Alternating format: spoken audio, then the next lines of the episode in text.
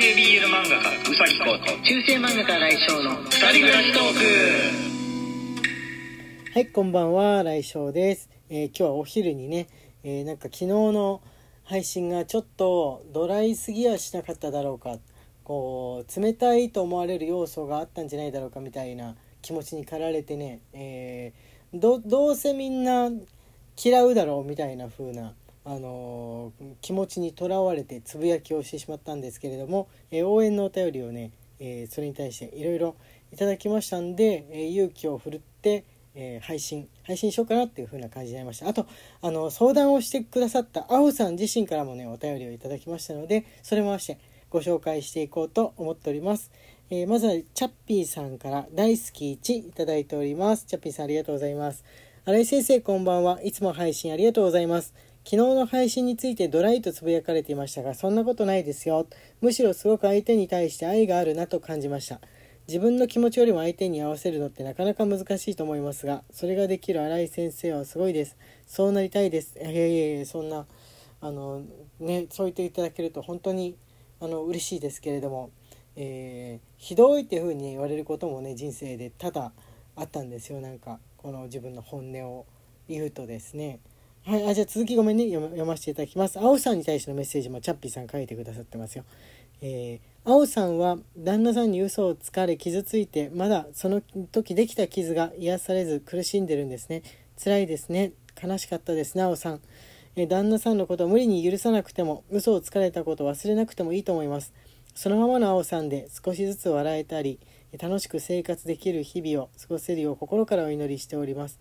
えー新井先生気持ち乗らないようなら無理に配信されなくても大丈夫です。少しゆっくりさせてください。いつも新井先生のラジオに癒されてるリスナーよりとのことですけどありがとうございます。もうねこのお言葉で癒されて、えーもうすでにあの元気になりましたので気乗りもするようになりましたので、えーこうやって配信をさせていただきましたそして、え自分があまりあのかけられなかった青さんに対しての温かなメッセージも、ね、チャッピーさんが入れてくださって本当にありがとうございます。はい、えっとね、次はね、ポメアイさんからですね、えー、うさぎ団子1と中秋の名月1いただいております。ポメアイさん、ありがとうございます。こんにちは、つぶやきを見てメッセージしました。私は母親から、あんたのことなら何でも分かってるんだからと言われて育ちました。そのためか、総翔先生のように、親や元パートナーたちに対し、えーもちろん娘にも別人なんだから感覚が違って当然他人が他人を分かるわけないそう思って接してきましたそう思うと怒りも感じないんですよね。元パートナーはコロナが流行り始めてからコロナに敏感な私に対しワクチンも打ってくれない。外食に平気で誘ってくる。怒る呆れるというより自分が距離を取ればいいという一択しか思いつきませんでした。親のお悩み相談が一つに対しえー翔先生がごご自身でご自分でおっしゃっているように人それぞれの考えや価値観があるのですから回答はいくつもあると思います。翔先生のお答えはその中の一つでいいと思います。相談者の方方も、えー翔先生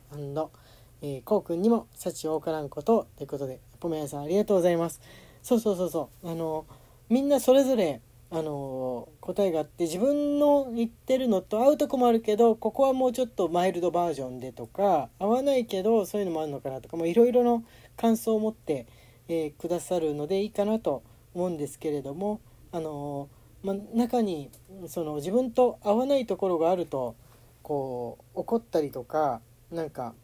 こう文句を言いたくなったりする人がいるといけないないたら嫌だなっていう気持ちが募ってなんかねあの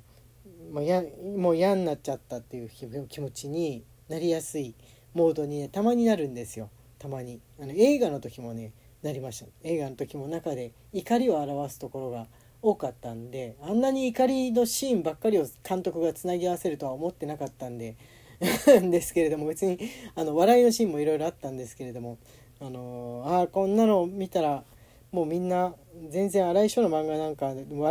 ちらりとも笑えなくなるわって思わないかなとかねそういうモードになっちゃってっていうのがあるんですよね。普段書いてるのが笑いじゃなくってあのシリアスになんか諭したり怒ったりするような内容だったら、まあ、そのままそのままですみたいなこの風になるんですけれども、えー同じギャグでも小林義則先生みたいにあの誰かを叱るみたいな感じの内容だったらねあれなんですけどキャラに合ってるかなと思うんですけれどもそれとはまたちょっと違う漫画描いてるからねちょっとたまにあれなんですよ。はいじゃあえっとね続きシフォンさんから、えーのお便りをご紹介しました。ペッタンペッタン1ついてますね。お持ちの、えーうさぎさんのやつです。ありがとうございます。つぶやきを見てびっくりして昨日の回を聞きました。えめっちゃ神回じゃないですか？宇宙の法則に2対6対2というものがあります、えー人間関係にも当てはまるそうで10人いたりいたら、え2人はめちゃめちゃ気の合う人。6人は当たり障りない人。あとの2人はどんなに努力しても絶対に気が合わない人、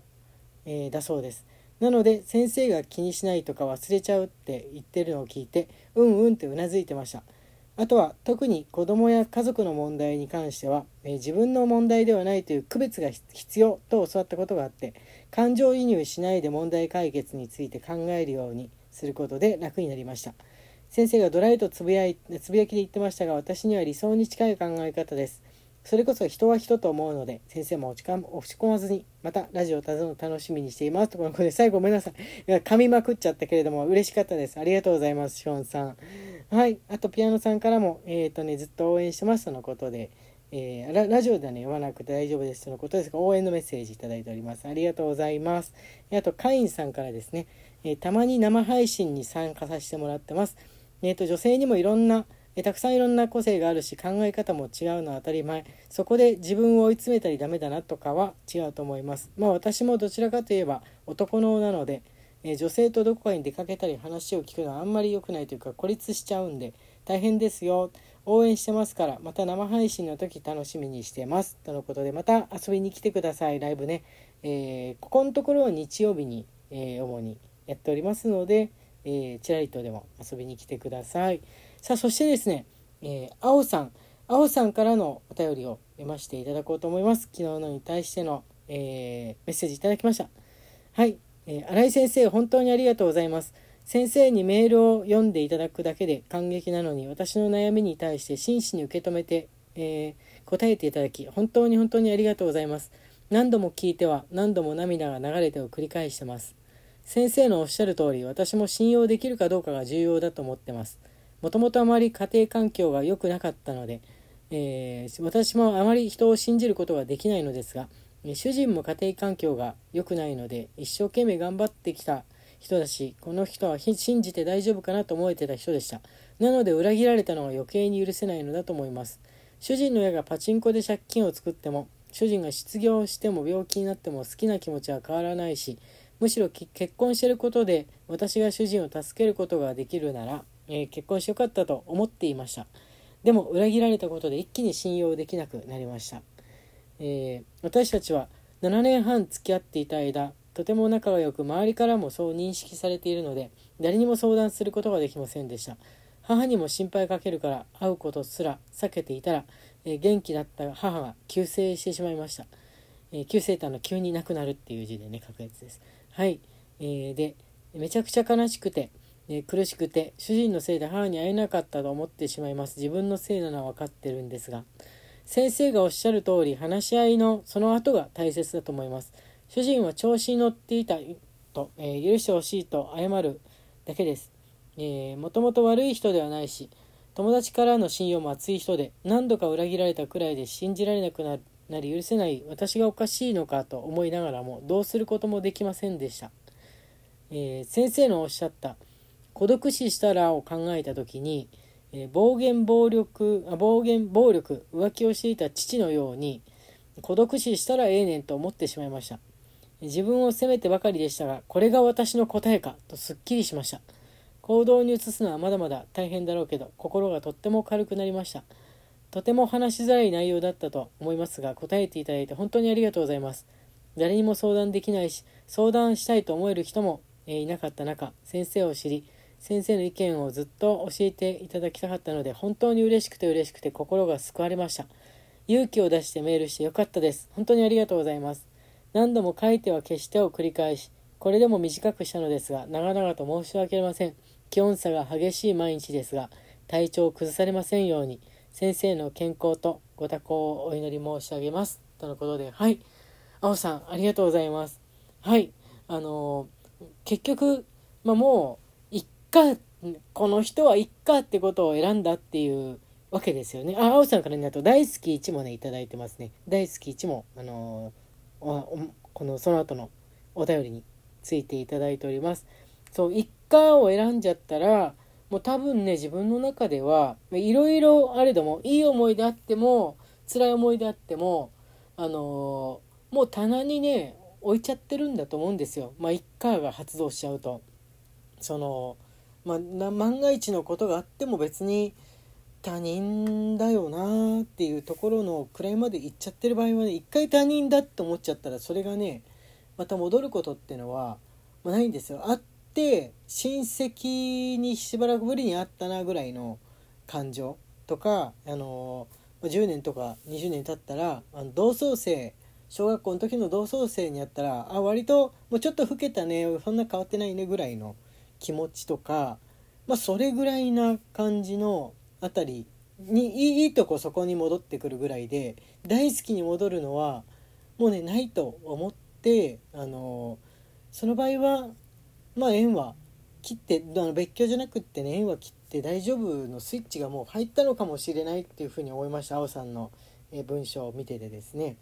別に悪いことじゃないですよ。あの悪いことじゃないと思います。その見切りをつけるっていうのはあのお互いのためにもなるかもしんないですしね。まだまだ人生長いですので、えー、自由自由になったらこれしようみたいな感じのコロナがなくなったらこれしようみたいな感じで想像してみて、えー、もういいかもしんないと思いました。はいありがとうございます。あの皆さん心配かけてすいませんでした。ありがとうございます。本当に、えー、中世漫画家新井翔のつぶやきトークでした。本日はこれにて、えー、どうもありがとうございました。